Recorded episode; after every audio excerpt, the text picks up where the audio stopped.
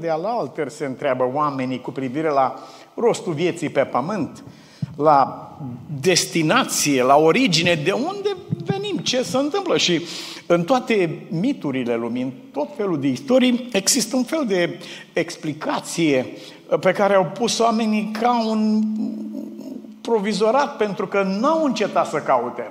Și după ce au scris toate, n-au încetat să, să caute în continuare de, un, de unde venim, cu ce rost pe aici și unde mergem.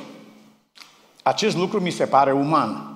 Aceasta mi se pare o ființă umană, un om care adresează aceste întrebări, nu un om care funcționează automat în virtutea inerției, îl duce gârla la vale, peștii morți merg cu apa la vale. Omul, adevăratul om, în, sau omul în adevăratul sens al cuvântului, trăiește în lumina acestor lucruri.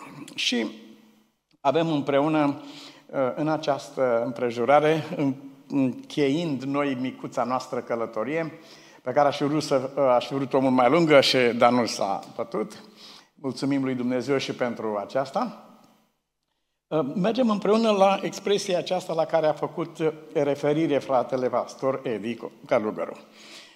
Când Iisus i-a a spus cuvântul acesta, Lazare, vino afară. De ce credeți că a mai spus Lazare? Dacă nu zicea Lazare, știți ce se întâmplau? Ieșeau toți. Este o putere în cuvântul lui Dumnezeu de neimaginat. Și a spus, nu, acum și aici, numai tu. Altădată, altcineva, noi toți, toți cei care au fost. Dar acum, pentru aceasta, tu. Te caut pe tine. În cuvântul acesta, noi avem un fel de ton, cum a avut Beethoven pentru uh, Sinfonia Destinului. Uh, o simplă, cineva ciocă la ușă, pac, pac, pac. Da, am înțeles, dar ce înseamnă treaba aceasta? Și de acolo s-a dezvoltat uh, sinfonia aceasta în care viața bate la ușă, încotro merge ea, care e destinul ei. Biblia nu este o carte. Cei care au luat-o drept carte au fost foarte dezamăgiți în viață. Au ajuns într-un deșert și într-un fel de țară a nimănui, au ieșit din lumea lor și n-au intrat în niciun fel de țară promisă. Au murit în deșertul acesta în pustiu. Ei au privit Biblia ca fiind o carte. Nu, Biblia nu este o carte. Biblia este o experiență cu Duhul Sfânt. Și în timp ce citim aceste cuvinte, Lazare vino afară, uh, Duhul Sfânt se așează la orga sufletului nostru și compune pe tema aceasta.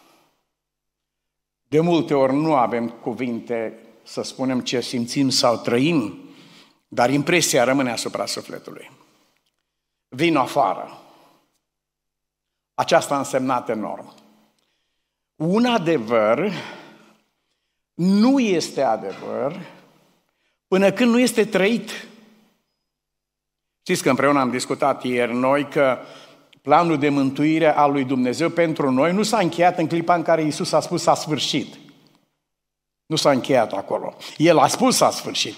Dar dacă nu spui și tu s-a sfârșit, pentru tine nu reprezintă nimic. Aceasta de-abia încheie planul de mântuire în momentul în care Marta l-a invitat în casa ei. Nu doar că trece pe strada noastră, nu doar că auzim sau poate cântăm sau predicăm despre el, ci atunci când l-am invitat în casa sufletului nostru, abia acolo se încheie lucrul acesta. Adevărul nu este adevăr. O, oh, cunosc adevărul. Nu. Adevărul nu este o cunoștință, o informație. Adevărul este o trăire. Mântuitorul a spus așa, cuvintele mele sunt duh și viață, nu sunt vorbe. Cuvintele mele sunt duh și viață. Și acesta, acest lucru transformă cuvântul lui Dumnezeu într-o putere vie și lucrătoare în noi, spre transformare. Nu toată lumea răspunde la fel Noi avem momente în viață când răspundem într-un fel sau altul, după cum bine ați observat că în momentul în care Lazar a ieșit din mormânt, pe unii oameni i-a interesat, cum menționa Mir, că mi-a zis băiatul ăsta, dar cum a mers dacă avea fața înfășurată cu un ștergar? Zic că a fost ca să te sperie pe tine, a venit ca Iaser Arafat, așa ca să te sperie puțin, dar ți-ai revenit, nu este, nu e problemă. Nu este acesta subiectul, cu ce e îmbrăcat Lazar, cu ce fel de lucruri. Subiectul este acela și nici măcar Lazar nu e, și nici groapa lui, și nici cum mirosea, și nici iudeii de acolo care ziceau una sau alta. Punctul cel mai important, spune Biblia, este el, e persoana lui. O, dezbateri despre cum o fi cortul din ceruri, cum o fi una, cum o fi alta. Nu, punctul cel mai important e că avem pe cineva acolo. Dacă nu ar fi acest lucru, dacă nu ar fi acest punct cel mai important. Scriptura, punctul cel mai important al Scripturii, Oh, băi, zice că așa, spune pe dincolo, aici spune așa, aici spune pe dincolo. Nu. Mărturia Scripturii despre Domnul Hristos. Scripturile vorbesc despre mine. În momentul în care încercăm să folosim Scriptura uh, la ceva pentru care nu a fost destinată de Dumnezeu, nu funcționează în clipa aceea. Ea este dată pentru acest lucru, să dea mărturie despre Domnul Hristos. Și când cuvintele pe care El le-a spus aici, ieși afară, întâlnim o experiență pe care noi o numim exod, ieșire, care nu este un eveniment, un simplu eveniment, ci este un mod de viață. Noi trăim aceasta cu fiecare nouă zi, cu fiecare pagină pe care o dăm din viața noastră, cu fiecare nou pas, cu fiecare nouă experiență, trăim acest lucru, acest exod. Exod a fost în data de nou. El este ceva prezent, continuu. Inspirăm și expirăm permanent și acest lucru se întâmplă și în domeniul sufletului nostru. Ce am citit noi în Scripturi, exșirea din Egipt sau exodul, este așa cum a spus Biblia, este un exemplu, este o pildă, este o ilustrație ca să învățăm ceva. Și anume că noi suntem într-o permanentă ieșire, într-un permanent exod. Când a vorbit despre lucrul acesta cu ei Domnul Hristos, ei a spus, nu, noi n-am fost niciodată robii nimănui, noi n-am... Um, s-a terminat exodul după vremea lui Moise și Isus spune, păi bine, bine, dar cum rămâne cu păcatul? De aici nu ne trebuie exod, nu trebuie să ieșim de aici, din pe treaba aceasta. Moise v-a scos din Egipt, dar n-a scos păcatul din sufletele voastre. Cu păcatul în voi ați ieșit, cu păcatul în voi v-ați așezat. Singurul Fiu al lui Dumnezeu este acela care conduce exodul, ieșirea din păcat. Acesta este, aceasta este adevărata ieșire. Acesta este adevăratul exod. Dar și în înțelegerea noastră cu privire la Dumnezeu. Când eram copil, gândeam ca un copil, dar am ieșit din gândirea aceasta. Acum sunt un om mare care gândesc, văd aceleași lucruri cu alți ochi. Înțeleg, trăiesc diferit. Continu să ies din ceea ce a fost ieri spre ceea ce vine mâine. Este o continuă ieșire. Până în ziua în care noi toți, așa cum a promis Mântuitorul nostru, vom ieși din starea aceasta a firii și vom intra în starea de existență a lui Dumnezeu. Așa cum spune Scriptura, trupul acesta muritor va fi îmbrăcat în nemurire.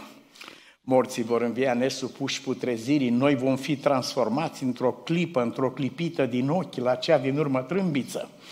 Vom fi răpiți în nor și vom întâlni pe Domnul în văzduh și vom fi pentru totdeauna cu Domnul. Abia aceasta este împlinirea exodului. Aceasta este împlinirea exodului. Ați văzut la cina Domnului? Oh, gata, suntem la cina Domnului. Noi ne pregătim la Atlanta pentru sabatul viitor, avem uh, cina Domnului. Și, și voi la fel, bravo, mă bucur, mă bucur. La cina Domnului stau acolo ca și când ar fi fost la cap de linie. Și Domnul Iisus spune, nu, nu suntem la cap de linie, trebuie să ieșim din treaba aceasta și cina asta care o vedeți acum va avea împlinirea în ziua aceea. Este un simbol, este o ilustrație. Trebuie să vedeți prin ea, nu o să o vedeți pe ea, nu vă opriți aici, nu te uiți la ochelar, ci prin ei te uiți. Aceste lucruri toate au fost scrise pentru învățătura noastră. Trebuie să tragem o concluzie. Dintr-un loc nu văd nicio concluzie, dar nu e niciun fel de problemă. Cu ce a început călătoria credinței în Dumnezeu pe pământul nostru. Nu de puține ori am observat în trecerea istoriei și momentele în care omul s-a întors la Dumnezeu, ce impact a avut așa ceva, ce s-a întâmplat când a avut loc lucrul acesta. Ieșirea lui Abraham din familia lui, acesta a fost primul, exodul, ieși din casa ta, din familia ta, din neamul tău, din țara ta, din rudenia ta, ieși. Oh, păi și ce să fac? Păi a ieși din familia ta sau neamul tău sau societatea în care ești nu înseamnă abandon. Asta se pedepsește la tribunal, e abandon de familie. Nu, nu, nu la aceasta se referea Mântuitorul, ci dezbracă firescul, ieși din acest fel de viață al lor. Ei erau idolatri, spune Ștefan în cuvântarea lui în partea cealaltă a râului și Domnul i-a spus, ieși din așa ceva. Și a ieșit. Și de acolo chemarea lui Dumnezeu, care nu avea niciun fel de direcție sau de destinație, se reazemă numai pe numele lui Dumnezeu. Unde te duci, frate? Unde ai uh, plecat? Uh, frățioare, nu știu, dar știu cine m-a chemat. Asta știu sigur. Ce folos dacă știu unde mă duc, dar n-aș ști cine mă cheamă, dacă m-a chemat cel rău și mă duc unde mă duc. Important este cine te cheamă. Și răspunsul la această chemare este începutul vieții noastre de credință, a început cu părinții lui. Nu el, nu el a ieșit primul, Abraham. Primul a ieșit Terah, tatăl lui, care a luat familia întreagă și a vrut să meargă în Canaan. Și s-a oprit în Haran, acolo a murit uh, Terah, și acolo Dumnezeu i-a vorbit lui Abraham și a spus, ieși de aici, din cadrul ăsta, și mergi într-un loc pe care ți-l voi arăta, dar acest ieși de aici sau Lazare vino afară înseamnă enorm. Înseamnă enorm, vibrează până departe și în sufletul nostru, dar și al bisericii și și al lumii. Există o rezistență în noi. Omul ar vrea să rămână într-o zonă de confort. Uh, în ce știe el, în ce repetă el, ar vrea să... E mult mai liniștit. În necunoscutul acesta creează un fel de emoții, de tensiune. Uh, unde mergem, cum mergem, ce facem? Că uh, la un moment dat omul rezistă chemării lui Dumnezeu. Dar el întotdeauna a adus acest argument, nu sunt eu care te chem, când eu te chem, eu nu știu unde te chem, contează pe mine. Și când uh, a pornit la drum contând pe Dumnezeu fără să știe unde merge, dar știind cu cine merge, uh, acesta a fost tonul și este tonul în viața de credința noastră. Ieșirea aceasta trebuie să fie un mod permanent de gândire Uh, satisfacția aceasta, așezarea pe uh, confort, uh, expresia aceasta copilărească, avem tot adevărul. Asta se aplică numai lui Dumnezeu. Dar mai sunt și copii bătrâni printre noi, mai sunt o felul de, de oameni care au... Da, aceasta se aplică doar lui Dumnezeu. În ce ne privește, noi trăim în conceptul acesta al adevărului prezent, despre care m-a întrebat un profesor în Anglia, la universitate. Am, am avut favoarea să vorbesc de mai multe ori acolo și după ce am încheiat una dintre prezentări, domnul profesor m-a tras deoparte și mi-a zis sunt trei vorbe. Dă-mi un singur argument să mă fac adventist de ziua șaptea. Un singur argument. Lui trebuie să-i spui doar două vorbe și asta, asta e mult mai groaznic decât să vorbești o oră. Că dacă vorbești o oră, e ușor dacă să spui într-o pastilă. Uh, Dumnezeu mi-a salvat sufletul cum a făcut de multe ori și cum face chiar și acum. Și atunci am răspuns, domnul profesor, zic, conceptul acesta al adevărului prezent. Ce e asta cu adevăr? Adică progresia adevărului. Nu adevărul static sau turnat în beton, ci progresia adevărului. Adevărul crește continuu odată cu viața. Când eram copil, gândeam așa și, și zic, din motivul acesta, noi nu avem un crez.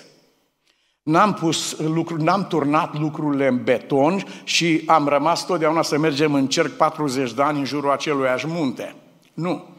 Ci credința este un proces în care învățăm despre Dumnezeu în fiecare zi, ieșim din ceea ce am uh, știut și am cunoscut și înaintăm spre, așa cum spune Biblia, spre cele desăvârșite. Am o întrebare acum. Așa suntem ca în familie și vreau să, să vorbim de la suflet la suflet. Spuneți-mi, când au fost ei scoși din Egipt, ă, care era destinația? Unde urmau să meargă? Cine știe să-mi spună treaba aceasta? Și voi ziceți imediat, păi în țara promisă, sigur că da, acolo, nu? Cum? Ați auzit ceva aici? Cred că ați ascultat. Da. Uitați ce scrie în Exod capitolul 19, versetul 1. Nu în țara promisă, nu în Canaan, nu într-o țară cu lapte și miere, cu munți de aramă. Acestea sunt lucruri care sunt jucării pur și simplu ale vieții acesteia. Nu aceasta era destinația, ci uitați ce spune Sfânta Scriptură aici în Exod 19 cu 4. Ați văzut ce am făcut Egiptului și cum v-am purtat pe aripi de vulturi și v-am adus aici la mine. Nu țara promisă, nu cana, nu lapte, la mine. Și ați observat foarte bine acest lucru în momentul în care Domnul îi spune lui Moise, mergeți, am pregătit totul, sunteți protejați, toate lucrurile vor fi acolo exact ce v-am promis. Toate sunt acolo. Și Moise a spus, mie nu trebuie așa ceva. Mie nu trebuie cerul cu frumusețile lui, paradisul cu viață veșnică. Fără tine ce paradis? Ăla e iad. Nu-i paradisul nimănui. Dacă nu mergi tu cu noi, nu ne trebuie nicio țară promisă. Tu ești țara mea promisă și dacă mergi tu cu noi, mergem și dacă nu mergi tu cu noi, nu mergem. Nu ne trebuie acest lucru. Acum, cum, ce expresie are lucrul acesta la nivelul vieții noastre? Dacă vă întreabă cineva, Dom'le, dar unde vă duceți? A intrat cineva în curtea bisericii la Loma Linda și așa a văzut curtea, parcarea plină de mașini de trei ori pe zi și atunci m-a întrebat pe mine, tu ești pastor? Da. Erau și niște frați lângă noi acolo. Dom'le, vreau să știu și eu ce produce fabrica asta, dom'le, că de trei ori pe zi e plină parcarea cu mașini. Ce produce, dom'le, fabrica asta care este aici? Și zic că n-am răspuns, m-am întors către frați și zic, domne, vă rog frumos, spuneți domnului care ne vizitează ce produce fabrica aceasta. Dânsul vrea să știe, e vecinul nostru și vrea să doarmă liniștit. Poate faceți aici bombe, cine știe ce se întâmplă. Ce produce, domne, lucrul ăsta? Vreau să vă spun cu un mic oftat. N-am putut să dăm un răspuns.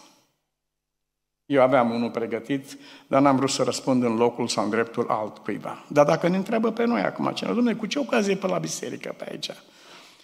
De unde vii, ce faci aici și unde te duci? Care ți-e rostul? E, stau și pe mâncă vorba, nu aveam ce să fac și am venit acolo, mă întâlnesc și cu lume când vine. Și... Bun, dacă asta cauți, exact asta găsești. Și nimic mai mult. Întrebarea este destul de tulburătoare pentru noi, fiindcă dacă nu știi unde mergi, niciodată n-ai să ajungi acolo. Nu, nu putem să atingem o țintă mai înaltă decât aceea pe care am așezat-o înaintea ochilor noștri. Nu se poate așa ceva. Până la urmă, care este? Puteți să-mi spuneți? Încotro mergem. Care e rostul? Unii dintre noi avem foarte mulți ani pe calea credinței. Personal am împlinit în noiembrie, acum 50 de ani de când predic Evanghelia. Am stat aici la ambonul acesta o jumătate de secol. Eu nu știu dacă e adevărat că n-a trecut așa ceva, mi se pare un vis. Mi se pare ceva prezent. Dar dacă ne întreabă cineva, domne, unde mergeți? Ce, ce vrei, unde vrei să ajungi? Cum? În țara promisă? Spre Dumnezeu. Uite, domn profesor Domn profesor se uită departe. E și mai înalt dânsul și de asta vede mai departe, da. Întâlnirea cu Domnul. Da. Ia haideți să mergem la un creștin acum, pentru că am vorbit de exodul din Egipt, am înțeles despre ce este vorba acolo, v-am adus la mine, nu v-am adus într-un loc, v-am adus la mine, spune Domnul.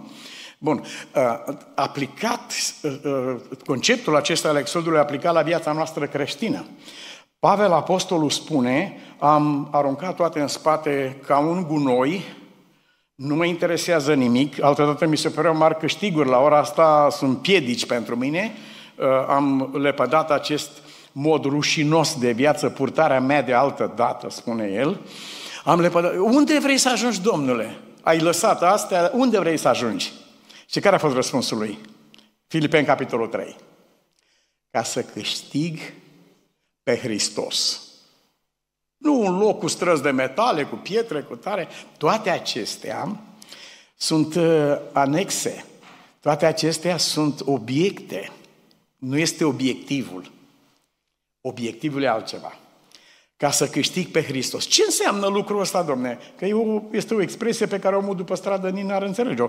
Asta cineva dată la ușă și a ascultat uh, predica și a zis, nu am înțeles niciun cuvânt, că dacă omul nu știa ce limbă vorbim noi aici cu credința, dar voi ziceți, le luați din aer pentru că de o viață citim Biblia. Bun. Ce înseamnă practic lucrul ăsta, să câștig pe Hristos, auzi? Cum e asta? Ce înseamnă lucrul ăsta? Simplu ca viața lui Hristos să coboare în viața ta. Asta e tot. Să câștig, să am o viață ca viața lui. Și celelalte lucruri, toate se va îngriji Dumnezeu. Căutați întâi împărăția aceasta și celelalte nu se discută. Celelalte vi se vor da pe deasupra. Dar noi, hmm, cine suntem noi? Haideți să vedeți cine suntem noi. Stă de vorbă bunul Dumnezeu direct cu Abraham. Și ați văzut cum a vorbit cu Moise personal și așa, și l-a numit prietenul lui.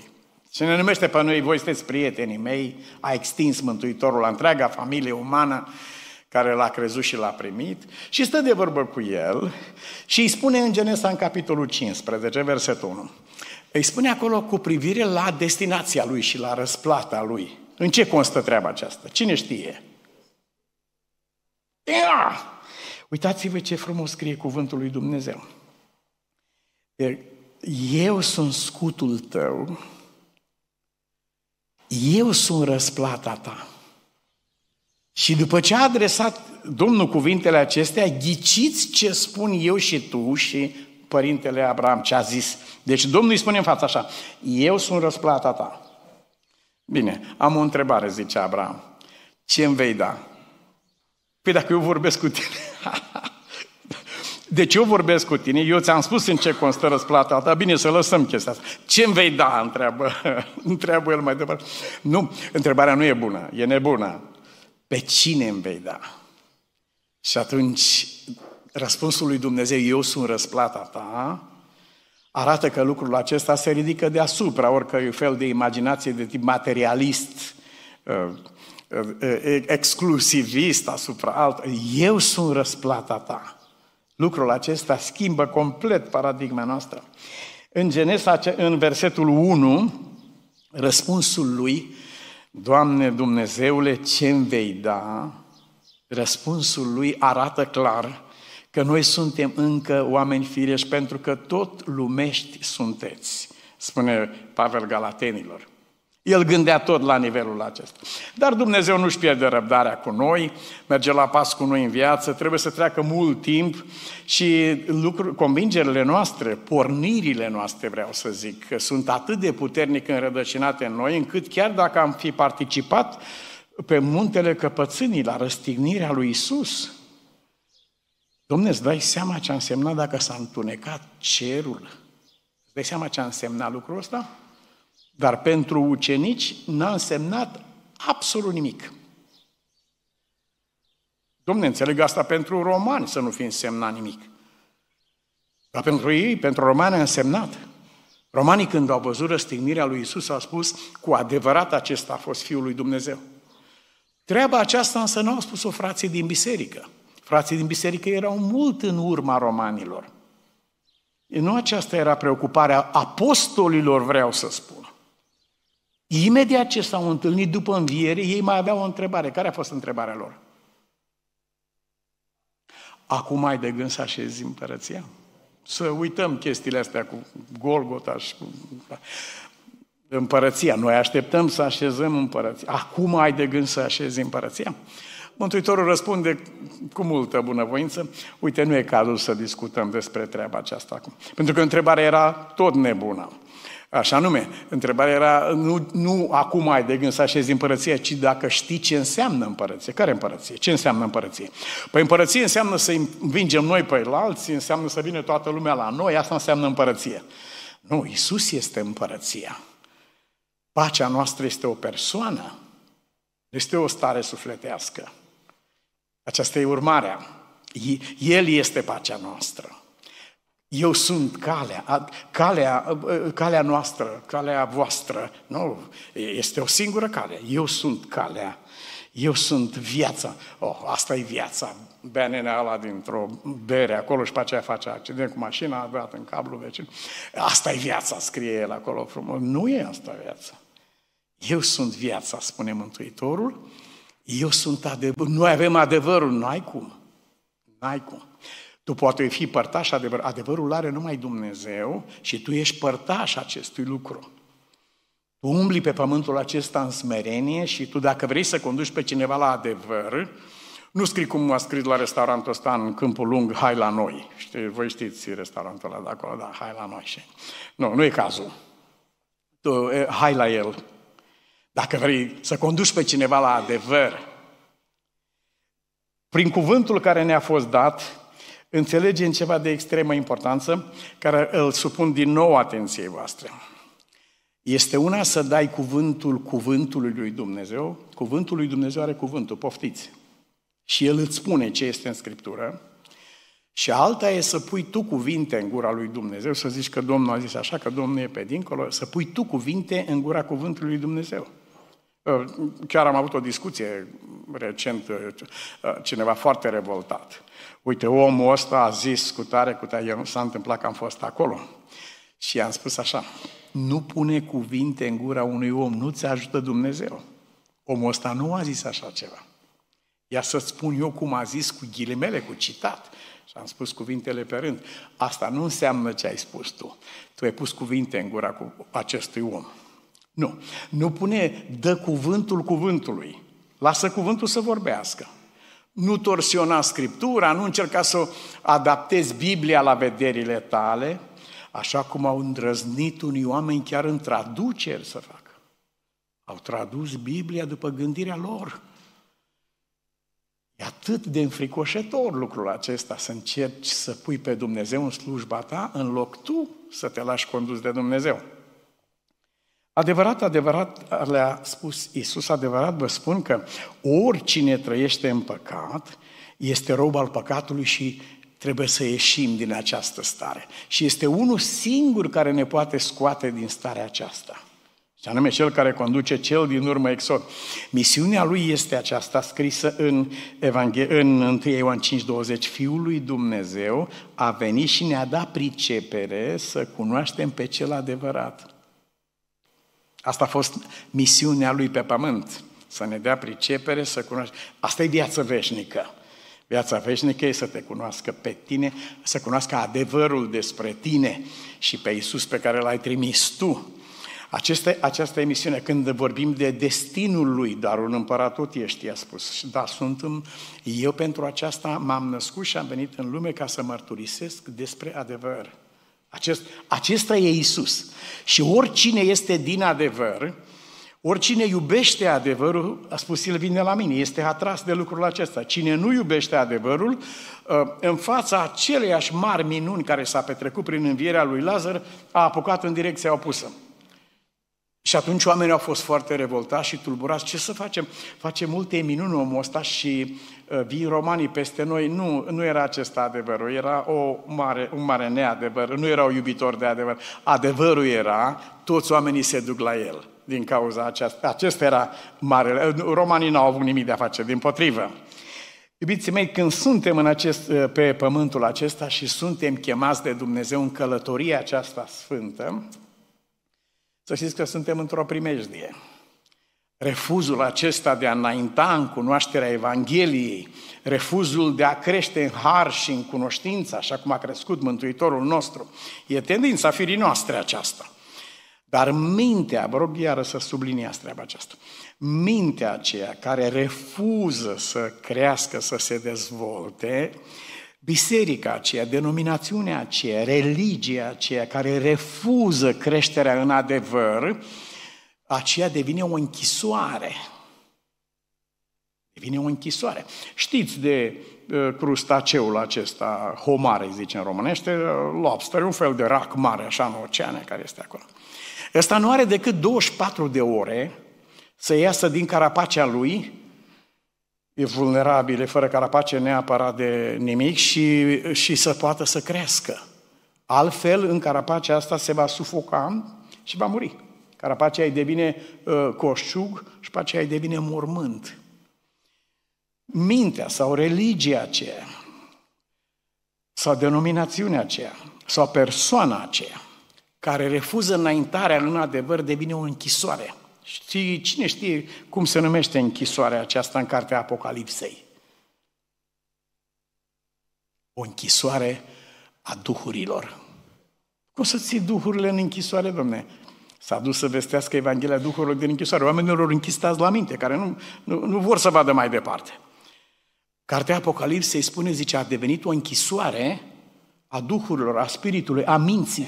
Cum poți să arestezi așa ceva? Prin refuzul, prin refuzul acesta de a înainta odată cu adevărul, prin refuzul de a merge împreună cu mielul oriunde merge el. Mintea, viața, familia devin o închisoare. E o închisoare făcută de așa fel încât nu se poate evada. Da, de aici nu se poate evada. Au avut ăștia Alcatraz în America, ați văzut uh, documentare cu Alcatraz, a fost... Uh, și totuși s-a evadat cineva de acolo, un caz, două, și chiar unul acum s-a anunțat și pe unde e, după 40 de ani. Și, dar închisoarea Duhului, duhurilor, de acolo nu se poate evada, niciodată. Dar în timp ce nu se poate evada, uh, se poate ieși pe poartă. Vine la tine bunul Dumnezeu, când nu te aștepți, îți dă un ghiont în coastă, fac, te trezești, zice, îmbracă-te repede, încalță-te și să mergem. Unde mergem noi? Păi avem trei rânduri de gărzi în armate de aici până la... Cine mișcă aici? Vină după mine. Și a ieșit pe poartă. Și se produce o schimbare în viață de așa natură, încât în momentul în care Roda spune bisericii, fraților, Sfântul Petru este aici la ușă, Fugi, domnule, ești nebună, la gața ai pierdut. Cum când omul ăsta este el închis? Deci lumea nu poate să creadă ce s-a întâmplat în viața aceea care a primit un ghiont de la Dumnezeu, s-a trezit și l-a urmat. Când a ajuns în stradă, Petru s-a dezmeticit. Bă, frate, ăsta nu e vis, să știi că ăsta este adevărat. S-a dus direct la adresa unde știa că este biserica, dar nimeni dintre cei care ei tocmai se rugau pentru el, Ei se rugau pentru el. Dar, păi bine, mă, dar ce vă rugați voi dacă voi vă rugați pentru el? Și când v-a spus, gata, vi s-a împlinit rugăciunea, ați primit răspuns, fugi, domnule, ești nebun, ca... dar, dar, dar așa, aceasta este singura cale pe care omenirea sau tu sau eu putem să ieșim din închisoarea aceasta a minții. Păzește-mă, Doamne, ca mintea să-mi ajungă o închisoare. Păzește-mă ca nu cumva convingerile mele să devină o, priz- o închisoare pentru mine. Păzește-mă ca nu cumva să fiu prizonierul propriilor mele convingeri. Și prin Harul lui Dumnezeu, adevărul care vine mereu crescând, va crește până la zenit. Aduc înaintea dumneavoastră cu un pic de palpitație. Un lucru care m-a preocupat m-a tulburat în sensul bun. Am privit multă vreme uh, chemarea aceasta din Apocalipsie, ieșiți din trânsa poporul meu, ca aplicându-se Babilonului. Și așa scrie acolo. În capitolul 18 din Apocalips, uh, Biblia spune, ieșiți din mijlocul ei poporul meu, fiindcă păcatele ei au ajuns până la ceruri și să nu fiți părtași cu așa ceva. Te găsește într-un... Am văzut un om care a fost arestat la închisoare, săracul, nu făcuse nimic, dar a fost cu ei acolo. Și degeaba se jura pe toate, că, domne, chiar și ei spunea, n-are nimic de a face, da, dacă a fost acolo. Ieșiți din mijlocul lor, poporul meu, ca să nu fiți părtași la păcatele astea până la ceruri.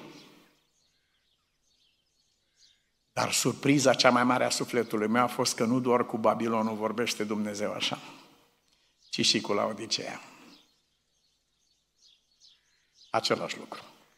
Și nu este nicio diferență între destinul la Odiceei, am să te vărz din gura mea, și destinul Babilonului. Nu este nicio diferență. Ambele merg la pieire. Bine, dar la Odiceea are cea mai frumoasă făgăduință care a fost dată unei biserici. Celui ce va birui, îi voi da să șadă cu mine pe scaunul meu de domnie. Domne, chiar luăm în serios cuvintele lui Dumnezeu sau nu? Uh, îi voi da să șadă cu mine pe scaunul de domnie. Cui este dată făgăduința aceasta? Asta e că nu e dată la Odisei. e dată celui care aude și deschide din Laodicea. Laodiceei nu e dată făgăduința aceasta. Ei îi este dată înfricoșătoarea amenințare, am să te vărs din gura mea. Dar dacă aude cineva, dacă aude cineva și deschide, la acela și cu acela voi intra și voi cina eu. Nu este nicio diferență între destinul la Odiceei și destinul Babilonului. Chemarea este ieșiți din starea la Odiceană. Ieșiți din starea la odiceană. Și unii oameni uh, uh, uh, au înțeles lucrul acesta ca fiind abandonarea fie a bisericii, a familiei sau... Nu, nu este abandonare. Ești din starea la odiceană. Degeaba ești din Laodicea, abandonezi Laodicea cu Laodicea în tine. Aceasta, aceasta nu, ca aceia care au ieșit din Egipt cu Egiptul în ei. Nu, nu, nu exodul acela eliberează pe cineva, ci Iisus eliberează un laodicean de starea laodiceană. Acestuia, deci, acestuia. Sunt multe făgăduinți în Biblie asupra cărora noi foarte repede am sărit la concluzie, vorba românului. Zice, pâinea și apa nu vă va lipsi. Am auzit lucrul ăsta repetat de când eram copil. Ia să vedem mă, cum scrie acolo. Și când citesc textul, nu scrie deloc așa.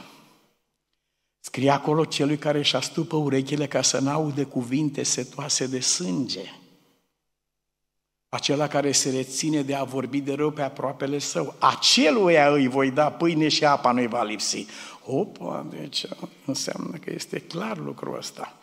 Aceluia, cine aude și deschide, acela are parte de făgăduința aceasta pe care o dă. Acesta e adevăratul exod în care trăim noi, ieșirea din starea aceasta la odiceană de încropire. Suntem bolnavi mulți dintre noi de lipsă de entuziasm. Auzeam un copil care i-a spus unui pastor. Am rămas încremenit. Zice, tu ai o problemă, că în America nu e cu dumneavoastră, e cu tu. Și îi spunea pastorul ăsta, tu ai o problemă. Care e problema? Era micuț, tu nu ai entuziasm. Așa i-am spus. Zice, tu, tu predici fără entuziasm. La Odisee e bolnavă de lucrul acesta. Ea nu este rece ca lumea de pe stradă, dar nu este nici în clocot pentru Dumnezeu. Oh, nu, nu, nu. Și Domnul spune, ieși din starea aceasta. De ce? Pentru că nimic nu stă pe loc. Absolut nimic nu stă pe loc. În momentul în care încetăm să înaintăm, din clipa aceea am luat-o înapoi. Și mulți oameni s-au înșelat gândind Că se întorc înapoi, cum vorbeau doi frați între ei, bă, hai să ne întoarcem înapoi în lumea de, de unde am venit și noapte bună. Că nu vezi că aici s-au certat, nu știu ce au făcut, hai să ne întoarcem înapoi. Celălalt i-a spus, Zice, unde să ne întoarcem înapoi? Băi, frate, zice, eu nu m-aș mai potrivi până la moartea mea să mă întorc eu înapoi între ăștia. Nu, nu, mai, nu mai aparțin în veci aici, nu mai văd niciodată locul meu acolo. Este o mare înșelăciune. Nimeni nu se poate întoarce înapoi, visează. Este, este un neadevăr acesta și un iubitor de adevăr va discerne imediat de la Duhul Sfânt glasul. Nu se poate întoarce nimeni înapoi unde a fost. Cine se întoarce, se întoarce la o stare de șapte ori mai rea. Șapte plus unu. Așa scrie Biblia. Când diavolul se întoarce, el nu se întoarce singur mai ia cu el alte șapte duhuri mai rele decât el și starea omului acelea care se întoarce nu mai este ca aceea din tâi în care a venit el la Dumnezeu, ci este mult mai rea, este de șapte ori mai rea. Aceasta este chemarea lui Dumnezeu, acesta este adevăratul exod către care ne cheamă Dumnezeu. Iubiții mei, aș dori să citim împreună câteva cuvinte pe care le cunoaștem, dar care erau, care sunt atât de vii și actuale și de neimaginat ale pastorului acestuia Robinson, care a ținut predica înainte de plecarea primelor două corăbii către America, Mayflower și Speedwell. Au fost două corăbii cu, dintr-o adunărică mică. America e întemeiată de o micuță adunare. Da, și uh, oamenii aceștia au luat aceste două corăbii și au plecat în noapte și au trecut oceanul cu primejdii, cu toate. Când văd istoria aceasta și când văd rolul pe care l-a jucat națiunea aceasta și îl joacă în planul lui Dumnezeu, sunt uimit de felul cum Dumnezeu pune în valoare. Ieri am citit un oarecare Lazar, nu e nimeni oarecare. Nu, nu este un oarecare dintre noi. Și atunci pastorul Robinson a ținut această predică, atât de actuală, pentru noi toți. Și el a spus așa, vă însărcinez înaintea lui Dumnezeu și înaintea binecuvântaților lui îngeri, să nu mă urmați pe mine mai departe sau mai mult decât m-ați văzut pe mine urmând pe Hristos. Asta trebuie să spună biserica omului. Nu mă urma pe mine mai mult decât mă vezi urmând pe Hristos. Dacă mă vezi urmând pe satana, cum scrie Pavel despre unele persoane, zice, sau și întors să urmeze pe satana, de unde au venit sau întors. Da, nu mă urma, așa trebuie să spună tata și mama copiilor lui sau ei. Copile drag, să nu mă urmez mai mult decât mai văzut urmând pe Domnul Hristos. Când mă vezi că nu-L urmez, dă-te la o parte, lasă, lasă-mă singur să mă duc de capul meu. Nu călca pe urmele mele ca să cazi în aceeași prăpastie în care am călcat eu. Să nu mă urmați mai mult, a spus el, decât m-ați văzut pe mine urmând pe Hristos. Vedeți, a spus el, Dumnezeu are încă foarte multă lumină de descoperit. Nu intrați în rezistență să rămâneți în zona voastră de confort. Nu, așa am pomenit, eu rămân... Da, dar Domnul îți va spune altceva. Rob, viclean și leneș. Știu de ce ai zis vorbele astea. Știu de ce ai respins adevărul acesta. Pentru că aveai plăcere în nelegiuire și ai vrut să rămâi în viața ta. A, a fost un alt motiv. El a spus lucrul acesta, Dumnezeu mai are multă lumină de descoperit și când veți fi confruntați cu lumina, să nu dați înapoi, să nu fiți un arc înșelător în mâna lui Dumnezeu, să nu dați înapoi. Cum, uh, cum ați fost credincioși lui Dumnezeu luminii pe care ați primit-o, așa să fiți credincioși lui Dumnezeu în lumină până la capăt. Dumnezeu mai are multă lumină de descoperit. Așa a spus el. Și în încheierea predicii a spus, nu pot să deplâng îndeajuns pe luteranii care nu vor cu niciun chip să meargă mai departe de unde i-a lăsat omului Dumnezeu. Până aici a ajuns, Moise a murit acolo la muntele Paran, până aici a mers, dar, dar exodul nu s-a terminat acolo. Ei nu au ajuns în țara promisă odată cu moartea lui Moise și n-au rămas acolo să facă un monument lui Moise și să plângă, să închine la el, să meargă 40 de ani în jurul monumentului lui Moise s-a ridicat Iosua, următoarea generație, a dat comanda și toată lumea a pornit și s-a desfăcut Iordanul sub cuvântul lui Dumnezeu. Acesta este adevăratul exod. Încă n-ai ajuns acasă, i-a spus Dumnezeu unui pastor neglijat într-o gară. Era plâns de faptul că a fost așa de ignorat și de batjocorit. Și i-a șoptit Dumnezeu la ureche, încă n-ai ajuns acasă. Nu aștepta primire de la oamenii aceștia, că nu e casa aici. După care pastorul Robinson spune, nu pot să plâng pe oamenii ăștia de ajuns care refuză. Nu vor să miște mai departe de unde i-a lăsat omul lui Dumnezeu. Nu pot să plâng pe calviniști de ajuns care nu vor să facă un pas mai departe de unde i-a lăsat omul lui Dumnezeu.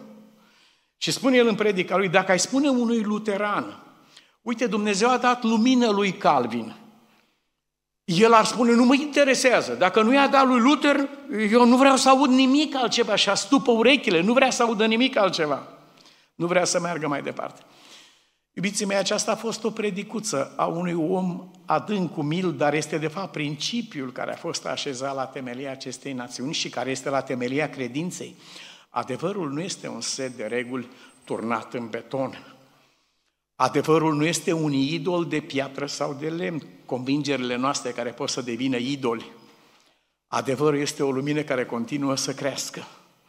Și așa cum a spus omul acesta, cum ați fost credincioși până aici, fiți deschiși în sufletul vostru și recunoașteți adevărul după puterea pe care a pus-o Dumnezeu în el, pentru că este adevăr. Dumnezeu Revin spunând, nu este Dumnezeu pentru că este Dumnezeu, ci pentru că e adevărat.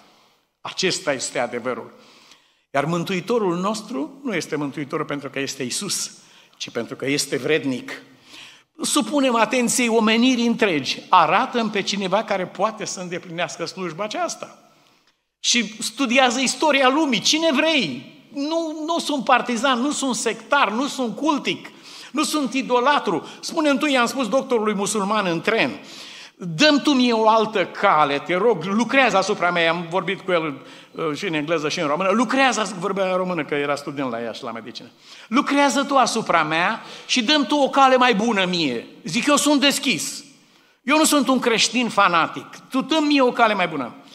Și am sfârșit călătoria la Timișoara cu uh, dorința acestui om de a sta împreună la masa pe care o va așeza Isus și unde El însuși va sluji. Și am spus, frate, vreau să-ți păstrez un loc lângă mine. Vreau să ne uităm, am zic, nu o să-ți vină să crezi. Nu o să-ți vină să crezi ce se va întâmpla acolo. Hai să vezi pe Iisus cu vreo, niște coroane în cap cu toclaie sau nu știu cum, ai să-L vezi încins cu un ștergar, servind la masă în dreapta și în stânga și întrebându-te dacă ești de plin fericit. Acest lucru ne așteaptă pe noi acolo și zic, nu ne poate zdrobi sufletul mai mult decât lucrul acesta. Atât a fost dezdrobit, s-a ridicat în picioare în mers omul acesta și a spus, te rog, te rog să vii cu mine în Arabia Saudită, părinții mei te vor adopta, avem petrol pentru până la sfârșitul lumii, nu o să ai nicio problemă, părinții mei te vor adopta la cuvântul meu, vină cu mine în Arabia Saudită, te rog. Și am spus, doctore, am fost adoptat deja. Sunt adoptat în familia Domnului nostru Isus Hristos. Am primit înfierea aceasta despre care vorbești tu. Și așa cum spune cântarea aceea, n-aș schimba a mea speranță cu orice mi s-ar da. Pentru că e singurul lucru care a adus pace și lumină sufletului nostru. În încheiere aș dori să citim împreună din 2 Petru 1 cu 10.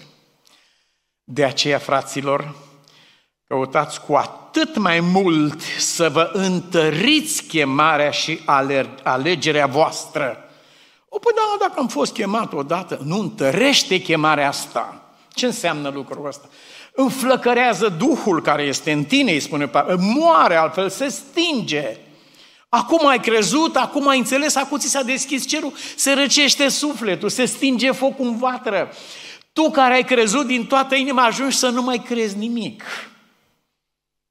Din potrivă, ajungi să vezi în Dumnezeu pe diavol și ajungi să vezi în diavol pe Dumnezeu.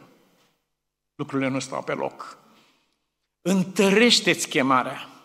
Cu fiecare rugăciune, cu fiecare pagină a Scripturii pe care o citești prin Duhul Sfânt, El e pus să te călăuzească în citirea Scripturii. Fă lucrul acesta, cu fiecare pas, întărește-ți chemarea. Dacă simți că ți s-a răcit sufletul, vină la Dumnezeu și spune-i. Doamne, sunt indiferent, am ajuns să nu pese pur și simplu ce se întâmplă, nu mai găsesc plăcere în nimic. Vorba lui Solomon, am depresie spirituală, nu mai, mai mult. Vino și spune aceasta lui Dumnezeu, pentru că El este singurul care poate să dea viață oaselor din Ezechiel de acolo. Valea oaselor. Păi bine, bine, da, niște oase. Bine, bine, dar miroase omul ăsta. Ce să mai... Nu, vă rog, Marta, zice, miroase rău și nu. Iubiții mei, am plâns când am citit cuvintele acelea și am auzit iarăși ecoul lor în sufletul meu. Iisus merge în locuri din acestea rău mirositoare. Merge lângă oameni rău mirositori. Miroase greu, i-a spus. Dar este o altă expresie, care n-aș vrea să o cităm aici asupra acestui cuvânt și Iisus merge în locul acesta rău mirositor. El era un prieten al vameșilor, al persoanelor dubioase. Mă, te-am văzut stând de vorbă cu o tante care... El a mers în locuri din acestea rău mirositoare și a chemat la viață oameni care miroseau rău de tot. Și care erau morți de patru zile și dintre ei, spune Biblia, era și voi toți odinioară când mergeați după mersul lumii acesteia. Noi am fost morți în păcatele și greșelile noastre și din moarte ne-a chemat El pe noi la viață. Dacă El merge în aceste locuri rău mirositoare, și tu să mergi. Nu te teme de nimic. Eu am fost în situații de felul acesta. Nici măcar n-am arătat că miroase groaznic. M-am comportat ca și când eram pe bucegi. Nu acela era subiectul. M-a luat o tânără cu puțin deranj mental într-o instituție. Mama ei m-a solicitat să o vizitez. Și ea știa cine sunt și știa de ce vin acolo. Și ea nu avea nimic cu mine, dar avea ceva cu cineva despre care vorbeam eu. Și atunci cum am intrat acolo, ne-a salutat frumos și mi-a spus, noi doi stăm de vorbă în locul ăsta aici. Mergem. Unde era locul ăla? Era o cameră de fumat, care voi de când v-ați născut, așa ceva n-ați văzut, că n-ați, n-ați, n-aveți cum să fiți acolo. Era de 2 metri de lată și lungă așa, plină cu oameni pe niște bănci lungi, doar acolo aveai voie să fumezi în instituția asta unde eram. Era înăuntru acolo. Toată lumea fuma în același timp. N-am mai văzut lucrul ăsta din celulă de la închisoare. Când am fost acolo, erau 32 în celula noastră uh, și dintre care erau 31 de fumători din 32 care eram acolo. și când aprindeau toți țigări penale, să numeau, uh, ziare frecate, paie tocate, chestii și aprindeau dimineața uh, și fumau toți odată, aerul nu că era nerespirabil, era ucigător, te omora. Deci nu te vedeai, nu vedeai uh, din cauza asta. Și așa m-a dus din nou fata aceasta. Și am mulțumit lui Dumnezeu că am făcut școală acolo la penitenciar și am intrat senin și liniștit între fumătorii aceștia care uh, nu se vedeau unul pe altul, ca să stăm de vorbă. A spus, însă eram cu costum, eram așa ca aici și urma să mă duc la biserică, să țin predica după amiază. Uh, a trebuit să dezbrac hainele, le-am aruncat la foc toate după mine și am cerut, domnule, și mi-am cerut la un prieten un pantalon și o cămașă și așa m-am dus la biserică. Uh, dar dânsa, dânsa nu a supraviețuit a vrut să mă țină acolo un timp pe mine, dar nu știa seama că era, și ea era acolo. Și eu am stat cu minte, am respirat numai cu vârful plămânilor, cum s-a putut, așa, și la urmă ea s-a ridicat și a spus să ieșim de aici. Cu plăcere. Am ieșit și am stat de vorbă afară. Iisus a mers în locuri din acestea greu mirositoare. Poate că uneori suferim persecuție și bat jocură pe motivul acesta. Interpretări de tot felul. Nu vă teme să călcați pe urmele celui care a mers în locuri rău mirositoare și care a spus vin afară.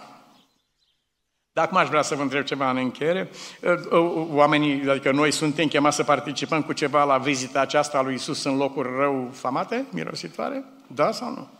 Da. Care a fost participarea oamenilor? Prima. Dați piatra la o parte. Pentru a nu le miroasă și lor? Ba da, Că de asta a zis Marta. Dați piatra la o parte. Și când s-a terminat, au dat piatra la o parte și Iisus a spus, Lazare, vino afară. Era unii pe margine, aha, să crezi tu că asta. Niciodată așa ceva. Și ce cu asta? Nu voi nimic dincolo. Pe păi zic, eram la cimitir, nu mai e, domne, nimic aici. Uh, dincolo de treaba aceea. Zic, ați fost? Ați văzut despre ce? Nu, n-a fost săracul, dar el așa, așa crede el că va fi. Bun, când îi cheamă afară, uh, când iese afară Lazar, cu fața înfășurată și înfășurată în astea, Mântuitorul continuă apelul către tine și către mine și spune dezlegați-l de lucrurile acestea și lăsați-l să meargă. Biserica este chemată să dezlege sufletele oamenilor ca ei să poată merge. Nu este chemată să pună poveri pe spatele lor pe care ei nu le poartă și nu le ating nici cu un deget. Biserica nu este chemată să stea indiferentă când o femeie e cocoșată de 18 ani aici în biserică și nu interesează pe nimeni. Că a venit, că a plecat. Nu! Lui nu i-a fost indiferent nici de mine, nici de tine. El nu s-a reținut să meargă într-un loc ca acesta, nu s-a împiedicat nici în cuvintele Martei, nu s-a împiedicat nici în jocurile iudeilor care erau în preajma acolo și în necredința lor, ci a împlinit planul lui Dumnezeu prin cuvintele acestea, ieși afară. Și a ieșit afară. Căutați cu atât mai mult să vă întăriți chemarea și alegerea voastră, căci dacă faceți lucrul acesta, adică veți continua să zidiți, veți continua să creșteți în lumină, dacă faceți lucrul acesta, dacă faceți lucrul acesta, nu veți aluneca niciodată. Dacă nu-l faceți, alunecarea e sigură. Nimeni nu poate să nu stă pe loc. În clipa în care s-a oprit, a luat-o la vale. Dacă veți face lucrul acesta, veți continua să creșteți în lumină și în credință și în adevăr, nu veți aluneca niciodată. Și a doua binecuvântare, în, în adevăr, În chipul acesta vi se va da din belșug intrare în împărăția veșnică a Domnului și Mântuitorului nostru Isus Hristos. Amin. Fii binecuvântat, Tată, pentru chemarea pe care ne-ai adresat-o și luăm personal lucrul acesta. Ieși afară din starea ta. Vino la mine. Ajută-ne, Doamne Dumnezeule, să ascultăm cuvintele Tale în care este cuprinsă persoana, puterea și iubirea Ta când ne-ai spus vino la mine. Îți mulțumim că n-am primit o poruncă uscată, ieși afară, ci am primit porunca vino la mine. De aceea la Tine venim, Doamne Iisuse, și Te rugăm din toată inima pentru speranța care ai pus-o în sufletele noastre, ca, să, ca ea să nu se stingă niciodată, nici în inimile copiilor noștri, nici a prietenilor noștri, a cunoscuților noștri. Și fă, Doamne, ca această speranță să lumineze tot pământul cu slava ei. Ne închinăm înaintea Ta și Te binecuvântăm în numele Domnului nostru Isus Hristos. Amin. Iată, vine mirele. Da. Și deci din tot ce este acolo, ați vrea să știți Cine dă strigarea? Da, care este lucrul acesta, ca și toate celelalte, este un dialog, o comunicare între sufletul tău și Dumnezeu. Pe Simeon și pe Ana nu i-a anunțat nimeni, niciun polițai, niciun uh, om de la primărie, nu i-a anunțat că s-a născut Isus la templu. Dar ei erau în așteptarea lui, permanent, și deodată au simțit chemarea în sufletul lor. S-au dus imediat la templu și l-au văzut. Simeon a spus, Doamne, slăbozește pe robotul, am văzut acum, s-a împlinit lucrul acesta. Ana a slăbit pe Dumnezeu la fel. În felul acesta se va întâmpla cu fiecare suflet pe întreaga planetă aceasta, pe, în, în toată suflarea omenească. Va fi o, și este, în permanență, o stare pe care o creează Duhul lui Dumnezeu în sufletul tău. Vei ști lucrul acesta. Vor fi folosite mijloace diferite. Într-o situație, un cor de îngeri. Dar acesta nu s-a dus așa prin târg. Hei, oameni buni care vreți... Nu, s-a dus la oamenii aceia, la păstorii aceia, care așteptau, care erau în așteptare, de aceea le-a vorbit lor. A folosit aceste mijloace. Uh, Natanael stă sub smochin, nu, și se roagă, nu are nicio idee. El se roagă pentru venirea Domnului, pentru... el nu are nicio idee că lucrul ăsta s-a întâmplat deja și este lângă el. Dar Dumnezeu folosește un văr al lui și vine la el și discută cu el frumos, o rudă de-a lui și uh, pe Filip. Și îi spune, uh, vino, mă, mă, domne, ești serios? Ce să semne lucrul acesta? Adică, nu, eu nu, și la care el îi spune, uite, eu nu sunt aici să te conving. Uh, vino încoace, vezi despre ce e vorba și hotărăște tu. Deci sunt diferite mijloace pe care le va folosi Dumnezeu, dar în măsura în care umblăm cu Dumnezeu pe pământ, Duhul Sfânt va vorbi pe limba și limbajul sufletului nostru, prin mijloacele cele mai adecvate cu privire la ființa noastră. El folosește nu același instrument pentru fiecare, ca și uh, doctorul, el folosește ceva care, este, care nu poate fi mai potrivit pentru sufletul nostru, mijloacele de care se folosește el să ne vorbească.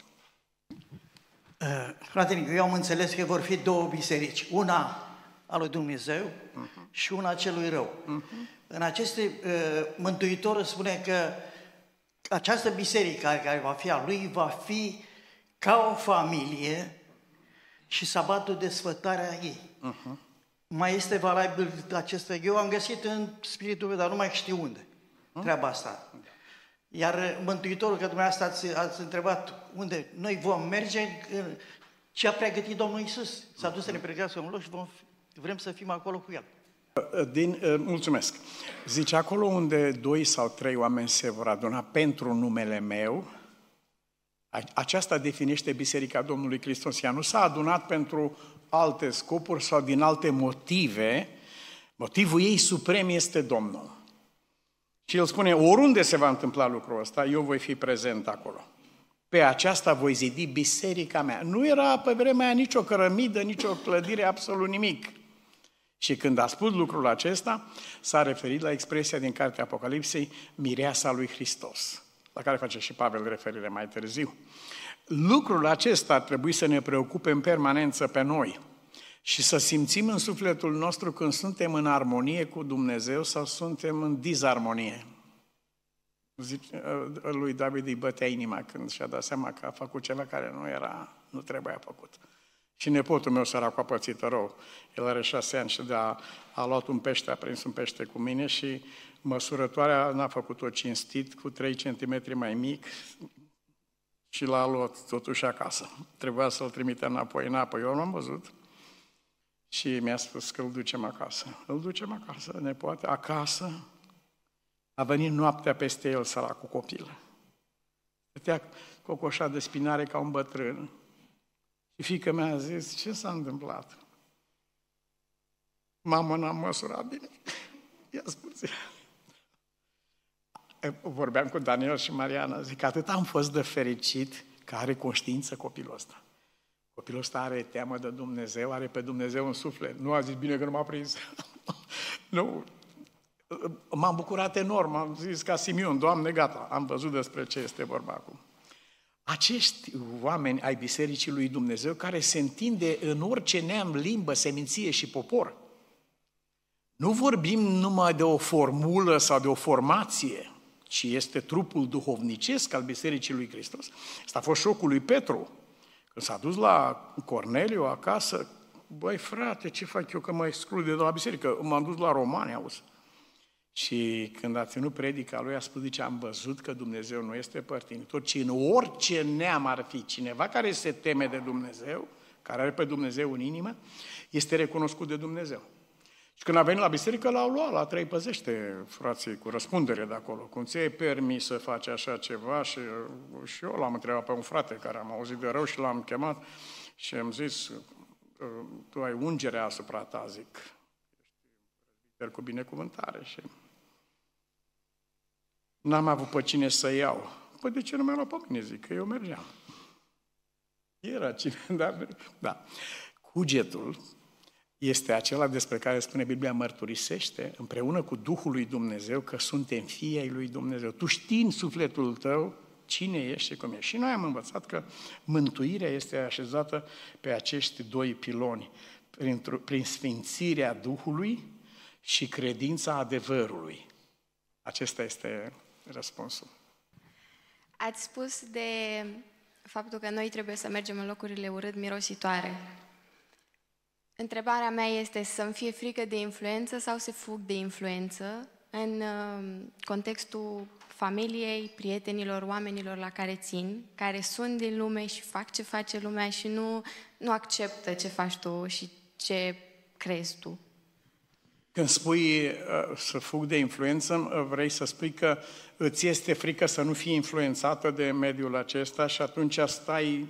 Da, în contextul în care e acea zicală, da. arată cu cine ești prieten ca să spun cine ești. Da, păi cam asta a fost uh, acolo. Mulțumesc de, de întrebarea aceasta. Aici vom fi călăuziți de Bunul Dumnezeu pentru că este o linie fină între ascultarea de Dumnezeu și încumetare Asta este o primejdie mare. Uh, un om se crede voinic, crede că are mușchii minții și ai sufletului și nu, nu am eu niciun fel cum a spus uh, uh, Samson. Mă voi desface, nu există să mă prindă pe mine cineva, mă voi desface. Serios? Ace- aceasta nu este credincioșie sau curaj, ci aceasta este răzvrătire împotriva lui Dumnezeu și călcarea pe un teren cu totul interzis. Când sunt chemat la o lucrare ca aceasta și sunt chemat permanent, bunul Dumnezeu, pe de o parte, mă echipează pentru lucrul acesta, pe de altă parte îmi câștigă sufletul și mintea, mă convinge, îmi dă mijloacele necesare. Deci este o permanent, un permanent dialog cu Dumnezeu în tot ceea ce facem. Uh, uneori ai, am timp foarte puțin să răspund la o întrebare, dar, dar am această fracțiune de secundă în care să spun, te rog, Doamne, dă-mi răspunsul pe care l-ai pregătit, un răspuns potrivit, nu un răspuns bun sau, după părerea mea, unul potrivit, care am timpul acesta, deci, să pot să spun așa ceva. Când, uh, în urmă cu mulți ani am fost sunat uh, de actualul proprietar, de proprietarul uh, pământului de atunci în Loma Linda, vreau să zic, în California.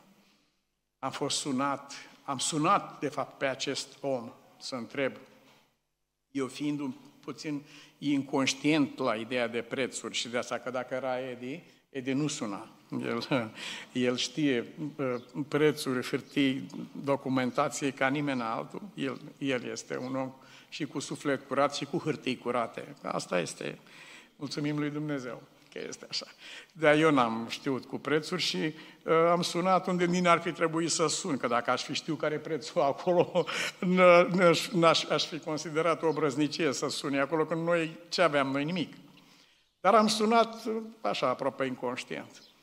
Și dânsul mă întreabă la telefon, i-am spus, tu ești proprietarul, vreau să construim adunare, noi acolo. Și dânsul a spus, zice, uh, eu sunt proprietarul, dar nu este de vânzare. Mulțumesc și am vrut să închid. Dar în ultima fracțiune de secundă, înainte de a, de, a, de a pune telefonul jos, în ultima fracțiune de secundă, el spune, what do you want to build there? Ce ai vrea să construiești acolo? În ultima fracțiune de secundă. A fost o fracțiune de secundă între ceea ce ați văzut la Loma Linda și nimic, adică putea să fie nimic acolo. Și în această o fracțiune de secundă în care m-a întrebat ce vrei să construiești acolo, am avut timp să ridic ochii spre Dumnezeu repede, că nici nu știam ce să-i spun. Zic, ce să, Doamne, scapă-mă repede. O fracțiune de secundă am avut. Și atunci am spus următoarele cuvinte, zic, vrem să construim uh, o bază misionară, de unde să ducem Evanghelia în lume, și o casă pentru Dumnezeu. Asta am spus. Într-o fracțiune de secundă a fost totul. După care acest domn, proprietatea aceea fiind de neimaginat, 24 de locuri de casă erau acolo alipite toate, un preț imens, de aceea n-a fost uh, cumpărată de nimeni atâta timp cât a fost acolo și um, omul acesta la telefon mi-a spus următoarele cuvinte, sunt interesat de proiectul vostru. Când ne putem vedea, îi spun eu, și dânsul spune, in 30 minutes. În 30 de minute voi fi acolo. Am sunat imediat trezorierul de la biserică și am sunat doi dintre prezbiteri, zic, veniți aici, că, da, trezorierul Liviu, care este tot ca tine, un om cu inimă curată, un om care, care are pagini curate, registre curate, n-a avut nevoie să lipească niciodată hârtiile sau să mâzgălească vreo ștersătură acolo, nu a fost nevoie de așa ceva. Și Liviu, trezorier, mă sună Măi, Nicu, de ce nu te ocupi tu de predici și de astea, mă? De ce te bași tu în treaba asta? Zic, da, de ce? Care? Păi tu știi cât costă pământul acolo. Tu nu te-ai întrebat de ce nu l-a luat nimeni până la ora asta. Bă, zic, am uitat să întreb cât costă aulă. Tocmai asta ai uitat. Tocmai asta ai uitat cât costă. Deci, Bă, nu mă faceți de rușine, zic. Vă rog frumos, veniți aici, că mă fac de rușine cu oamenii ăștia. Zic, cel puțin ne dăm bună ziua și plecăm acasă. Lasă, scoteți-mă din, din, din rușine asta, zic. Și au venit. Au venit. Dar au grăbit oamenii, se uită la ceas, dar avem treabă, nu avem timp de pierdut acolo. Și... Au apărut uh, soțul și soția, uh, evrei, amândoi, uh, adventiști, unul din Arabia Saudită, celălalt din Turcia, doamna era din Turcia, mama dumneei a murit ca martiră creștină omorâtă cu pietre lângă un copac. Cu copilul mic cu ea, copilul a supraviețuit și a murit. A protejat copilul cu corpul ei. Și acum, însă, era, Elena era fica ei. Și au venit la locul ăsta acolo, bună dimineața, bună dimineața, ce să, am zis, cum e vremea una alta, așa ca să, și după aia zic, domne, uh, zic, the painful thing, uh, partea dureroasă a problemei acum, zic, care este prețul acestei proprietăți? Trebuia să întreb de primul Da. Care este prețul acestei proprietăți? La care dumnealui se uită la mine și spune, this is not your business. Asta nu e treaba ta. Am auzit vorba asta, mi-a înghețat sângele în vene, că am știut ce înseamnă vorba asta. Asta însemna că avea de gând să dea proprietatea aceea bunului Dumnezeu fără niciun preț. Asta însemnau vorbele alea. Prietenii mei n-au priceput. Atunci Liviu a înțeles, trezorierul, cum a auzit uh, cuvintele astea. Dânsul ne întreabă, ce vreți, un testament irrevocabil sau vreți un contract pe 100 de ani să plătiți un dolar pe an pentru proprietatea asta? Și trezorierul spune, zice, vrem un testament irrevocabil. Zice, mâine avocatul meu va face testament irrevocabil, proprietatea va aparține din momentul acesta.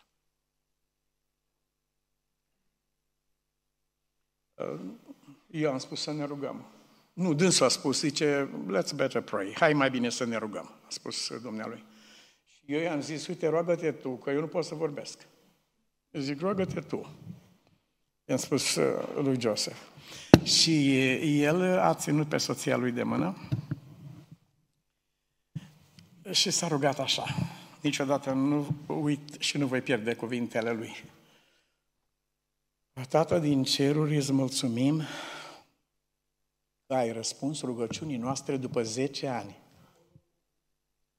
Acum vrem să-ți dăm înapoi ceea ce ți aparține ție. În numele Domnului Isus, amin. Și a spus, din clipa aceasta, proprietatea va aparține. După ce a plecat dumnealui, unul dintre cei care erau acolo mă întreabă, n-am înțeles bine, zice, a, a, zic, a zis un dolar pe an sau un dolar pe lună? zic, oricum scăpăm, zic, nu, nu mai e niciun fel. Am venit sâmbătă la adunare și la slujbă, la serviciu divin, am spus în public, uitați, ne este dată proprietatea de la Breenmore. Toată lumea știa acolo locația aceea. În Loma Linda nu găsești centimetri de cumpărat, n-ai cum să, să iei așa o, o proprietate ca asta. Nu reacționează nimeni. Toată lumea stă cu minte în treci la punctul următor. Păi dar n-l-ai înțeles pe ăsta, zic. Voi nu auziți exact cum era în Genesa. Zice, eu sunt răsplata ta. Bine, dar ce-mi dai? Păi n-ai auzit? Nu. Da. Și am spus din nou acolo la biserică și așa s-a născut uh, uh, biserica aceasta. Am, duminică am venit acolo în prima zi, am început să facem curățenie, uh, au venit uh, oamenii cei mai bogați, cei mai importanți de la Hollywood, au oprit cu mașina, cu cu un, uh, o mașină uh, uh, extrem de luxoasă, un domn care a spus, domnule, de 8 ani negociez cu acești oameni și am oferit un preț deschis. Am spus, cere mai tu câte milioane vrei tu, dar dă mie această proprietate, că am nevoie de ea în locația asta. Aici am lăsat prețul deschis, a spus ăsta. Cât ai dat pentru așa ceva, m-a întrebat pe mine. Și eram, eu eram cu cizme, lucram și turnam parcarea noi, beton atunci, și chiar eu m-am întâmplat la poartă acolo. Și el mi-a spus, zice, vreau să vorbesc cu pastorul. Și am spus, go ahead, zic, începi. Nu, zice, cu pastorul vreau să... Păi da, zic, ți-am spus, go ahead, da. și de acolo, uh, după aceea alții au strigat și au pus mâinile în cap. Nimeni nu poate crede că s-a întâmplat așa ceva. Vă spun această mică istorie pentru că uh, văd poza aceasta aici. Am fost cu fratele Edi și am văzut uh, clădirea cea nouă de la labirint și am sunat la copii acasă și la familie și am spus, domnule, zic, sunt cutremurat sunt cu tremura, nu-mi vine să cred. Sunt plin de bucurie, de speranță. Domne, un așa proiect ca acesta arată că oamenii au credință în Dumnezeu că lucrul acesta va, va prinde în lumea noastră. Aceasta este și trebuie să fie uh, comuniunea noastră permanentă cu Dumnezeu la orice pas. La orice pas. N-aș fi știut ce să-i răspund acestui domn. Că n-am avut niciun răspuns pregătit absolut impregătit, a fost o fracțiune de secundă. Nu ne-a spus niciodată în ce a constat dialogul lor cu Dumnezeu, de ce ne-au așteptat pe noi, de ce ne-au dat nouă și n-au dat celor uh, de, de la, era biserica din uh, Middle East, din Orientul apropiat, uh, de unde erau dumnealor și au solicitat cu sume enorme și a oferit, dați-ne o nouă ca să construim și a spus, nu, nu e de vânzare. Păi nu e de vânzare, dar ce, de ce este? Și nu au spus niciodată nimic, nici astăzi nu știm de ce a fost, dar au ținut-o până în clipa aceea și când a venit telefonul acela, a spus, este aici. Și astăzi mulțumim lui Dumnezeu pentru lucrul acesta. Denominațiuni, iar noi când spunem, păi noi avem adevărul, papa că și noi îl avem. Uh-huh. Adică ce adevăr? Da. Ce, ce aveți voi în plus față de noi? Da. Da. De ce, asta e întrebarea mea, de ce aș veni la voi? Ce aveți voi mai mult decât avem noi? Da. Asta spun ortodox și asta spun alte denominații. Mi se pare corect. Mi se pare corect spusă aceasta. Vă rog să luați loc. Noi nu chemăm oamenii la noi. Nu. No. Când Marta s-a dus în casă, i-a spus sorei ei, Maria, care stătea în casă și de supărare, și i-a spus, a venit învățătorul și te cheamă. Nu te cheamă morții, te duci la cimitir în fiecare dată, cum îmi spunea un preot, zice, păi de asta mergem acolo, că sunt morții lângă și mai vedem că... Nu, nu te cheamă Lazar, fratele tău, mortul, ă, nu te cheamă nici iudeii de afară, a venit învățătorul și te cheamă. Când chemăm pe cineva, noi nu chemăm vinul la noi, că noi suntem mai buni ca tine. Nu, dacă este să privim în felul acesta, uh, au fost situații în care uh, oamenii lui Dumnezeu au fost mai jos decât omul, de... romanii au crezut în Isus mai mult decât ucenicii. Dacă e vorba să ne măsurăm în felul acesta. Dar nu acesta e subiectul. Ci, așa cum spune Sfânta Scriptură, apostolii predicau, urmăriți-le predicile lor și spuneau așa, în nimeni altul nu este mântuire nu la noi sau la voi. În nimeni altul nu este mântuire, pentru că nu a fost dat un alt nume oamenilor în care să poată fi mântuiți. Noi predicăm pe Iisus cel răstignit și chemăm pe oameni la El. Am un citat frumos de tot care m-a, m-a inspirat întreaga viață. Lucrarea lui Dumnezeu este să aduci un om în prezența lui Dumnezeu și după aceea să te dai la o parte este safe to step aside, este în siguranță să te dai la o parte, pentru că omul a rămâne în dialog cu Isus. Copiii noștri de acasă, noi nu-i conectăm cu o religie sau cu... Eu n-am adus fetele mele la biserică pentru că eram eu acolo pastor, să mă vadă lumea că aduc fetele la biserică și în toată familia. Am căutat să leg fetele de Mântuitorul. Sunt niște copii credincioși și ei sunt așezate pe stânca aceea care nu poate fi niciodată distrusă. Pe nisipul unei zile frumoase avem zile frumoase, avem zile urâte, probleme, situații. Deci faceți lucrul acesta. Și a spus Mântuitorul așa, cine este din adevăr, mă ascultă. Asta face selecție între... E pe frecvență treaba aceasta. Cine este pe frecvența adevărului, avem unde radio aici, dar nu toată nu orice ascultăm, numai cine este pe frecvența asta. Cine este pe frecvența adevărului, acela mă ascultă. Uh, discutam cu gazdele mele iubite și, la, uh, și aseară ne-am văzut uh, mai puțin cu ocazia asta, dar stăteam la masă și discutam. Nu ne dăm seama de fuga aceasta a timpului. Oamenii trăiesc și noi trăim ca și când lucrurile ar merge pentru totdeauna. Ați ascultat bine, doar, doar vorbire. A fost un orășel în nordul Californiei, se numește Paradise. Și au fost și persoane cunoscute, și români au locuit acolo. Iubiții mei, a izbucnit un foc acolo și nu ai avut timp să-ți iei fotografiile, americanii sunt cu fotografiile, cu familie, cu... Nu ai avut timp să-ți iei pozele, cu așa viteză a mers focul prin ars, tot orașul e cenușă la pământ, n-a rămas decât fundațiile, deci. A fost un foc vara, a fost vara o temperatură nemaipomenită, a bătut o, o, o furtună de foc, pur și simplu a creat o, o așa temperatură ca acestea, n-ai avut timp. Și chiar citeam o poezie din cartea lui Daniel, zice, a venit toamna și ne-a prins așa pe, pe ne observa, n-am văzut că vine toamna. Și Biblia scrie chestia aceasta, zice, îl prinde bătrâneța și nu-și dă seama ce se întâmplă. Ne fuge timpul. Am avut uh, un văr care a coborât în mină. Acolo lucra el. Și nu era de serviciu, el a venit numai să ia salariu în ziua aceea. Avea opt copii. A coborât în mină, uh, dus de colegii lui, hai să luăm prânzul împreună, să mâncăm împreună.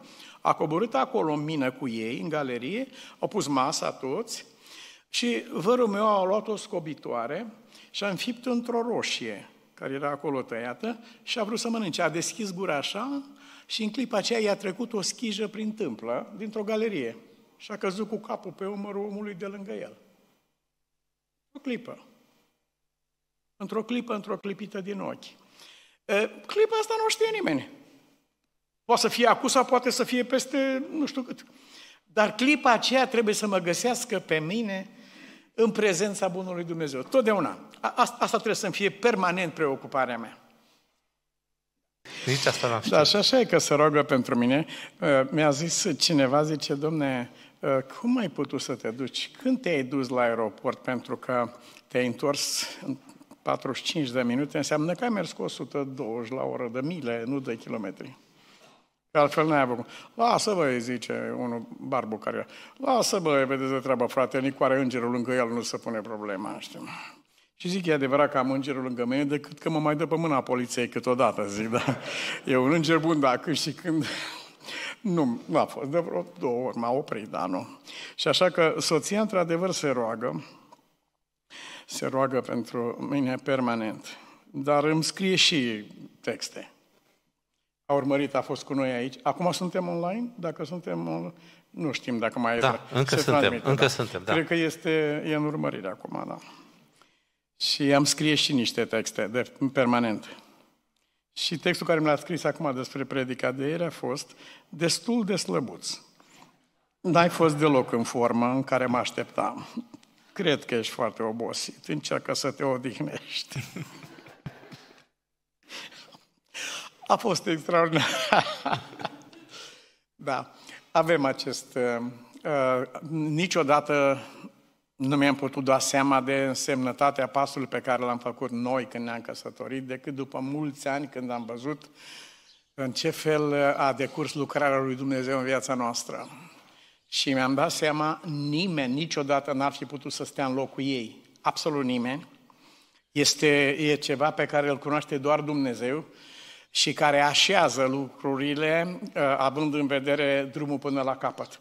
Așa cum uh, i-a spus un om în vârstă soției dumnealui după vecinii de noștri de la Văleni, dânsul a fost pe punctul să fie condamnat la moarte, a fost scăpat în ultima fracțiune de secundă de soția lui printr-o manevră de neimaginat. Deci nu vreau să spun povestea aceasta, dar a fost scăpat în ultima fracțiune de secundă de către soția dumnealui. Și după ce a trecut nenorocirea aceasta, au stat amândoi și a vorbit și el i-a spus Maruței, Maruțo, pentru un ceas ca acesta ne-a unit pe noi Dumnezeu pe amândoi. Nimeni în locul tău nu făcea așa ceva. Zice, ce ai făcut un clip asta de mi-ai scăpat mie viața de la moarte. Și sunt convins, că este adevărat în dreptul tuturor familiilor noastre sau sunt și mai convins că acesta este planul lui Dumnezeu de fapt când vorbim de casa noastră și de familie. Mă bucur foarte mult, vreau să mulțumesc lui Dumnezeu pentru harul și privilegiul acesta, uh, mare și sfânt. Prietenia noastră uh, a început cu mulți ani în urmă, și sunt recunoscător lui Dumnezeu că într-o discuție care a fost între fratele Edi și familia Dragnea a venit numele meu în discuție. Iar acum, când după atâția ani am văzut că voi păstrați aceeași prietenie și frăție, am fost adânc mișcat în sufletul meu. Vreau să mă opresc aici, că dacă mai vorbesc, spun, încep să dau din casă și și nu e cazul. Dar aduc mari mulțumiri lui Dumnezeu pentru, pentru lucrul acesta. Nu cred în întâmplări, cred în providență. Cred că toate lucrurile au rostul lor. Am dorit să rugăm pe fratele Nicu Butoi să ducă și salutul nostru către comunitatea unde va merge și va avea Sfânta Cină sâmbătă viitoare. Exact. Da, da, da. Uitați salutul nostru către... Proaspăt, voi duce proaspăt salutul vostru către uh, Atlanta. sabatul viitor către Atlanta. Și cei care veți vedea programul o să vedeți că l-am transmis acolo. Mulțumesc din suflet. Mulțumim tare Mulțumesc mult. fratelui Edi în prezența dumneavoastră și a Domnului pentru care am un respect deosebit. Uh, este o pildă pentru sufletul meu, așa cum am auzit pe cineva exprimând, zice, dacă, dacă, nu se, dacă nu voi lucra cu credincioșie față de Dumnezeu în lucrul acesta, înseamnă că nu se poate face cu credincioșie. Și a ieșit bine. A ieșit bine. Uh, dânsul este un exemplu pentru noi toți în lucrarea pe care a săvârșit-o și Bunul Dumnezeu este cu el. Sunteți într-un proiect incredibil și lucrul acesta uh, indică spre faptul că Dumnezeu are niște planuri pe măsura acestor lucruri care se petrec aici. Poate că, așa cum scrie în Biblie, mult dincolo de ce gândim sau sperăm noi, poate că acesta e doar un mic început, un umil început, care nu trebuie, cum scrie în Biblie, nu disprețuiește, Dumnezeu nu disprețuiește ziua începuturilor umile. Mulțumesc din adâncul sufletului meu, o să aduc soției salutul vostru și zâmbetul vostru și toate lucrurile și vreau să știți, dacă a existat și există o valoare în familia noastră pe care au admirat-o fetele, este prietenia dintre mine și soția mea. Niciodată lucrul acesta n-a ruginit, n-a scârțit, prietenia noastră a rămas pe tot drumul acesta și cred că este cea mai înaltă formă de iubire, prietenia. Până acolo încât într-o zi soția mea a spus, zice, nu știu dacă se vor căsători fetele astea ale noastre. De ce? Fetele sunt bune, sunt credincioase, sunt cu lucruri. Nu, dar zice, ele se vor uita să întemeze o familie ca a noastră. Și mă gândesc că nu o vor găsi și nu te teme, zic, Dumnezeu mare șapte mii de care nu știm noi. Ceea ce s-a dovedit a fi foarte adevărat. Slăvim pe Dumnezeu și mă bucur enorm de prezența dumneavoastră și de timpul acesta foarte umil. Soția a avut dreptate în ce mi-a scris. Uh, foarte umil acest timp, dar cu mare semnificație pentru sufletul meu și eu sunt la o intersecție destul de mare a vieții și mă înclin în Uh, spre o decizie pe care o voi lua și uh, prezența voastră uh, aici și invitația care mi-a fost adresată a fost și este pentru mine o, o greutate mare de speranță. Deci, mulțumesc lui Dumnezeu. Mulțumim și noi. Mulțumim, frate.